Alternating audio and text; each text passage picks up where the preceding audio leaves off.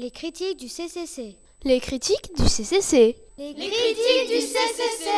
Je vais vous parler du comics The Walking Dead, tome 1, passé décomposé, scénarisé par Robert Kirkman. Rick est un policier et sort du coma pour découvrir avec horreur un monde où les morts ne meurent plus, mais errent à la recherche des derniers humains pour s'en repaître. Il n'a alors qu'une idée en tête, retrouver sa femme et son fils, en espérant qu'ils soient rescapés de ce monde devenu fou. Un monde où plus rien ne sera jamais comme avant et où une seule règle prévaut, survivre à tout prix. Moi, je trouve personnellement que le comics est très bon en soi, je mettrai la note de 9 sur 10. Ce que je pourrais reprocher, c'est juste que les images sont en noir et blanc, mais le style graphique est très bien et approprié pour adolescents et même adultes. Mais attention, ce n'est pas pour jeunes lecteurs.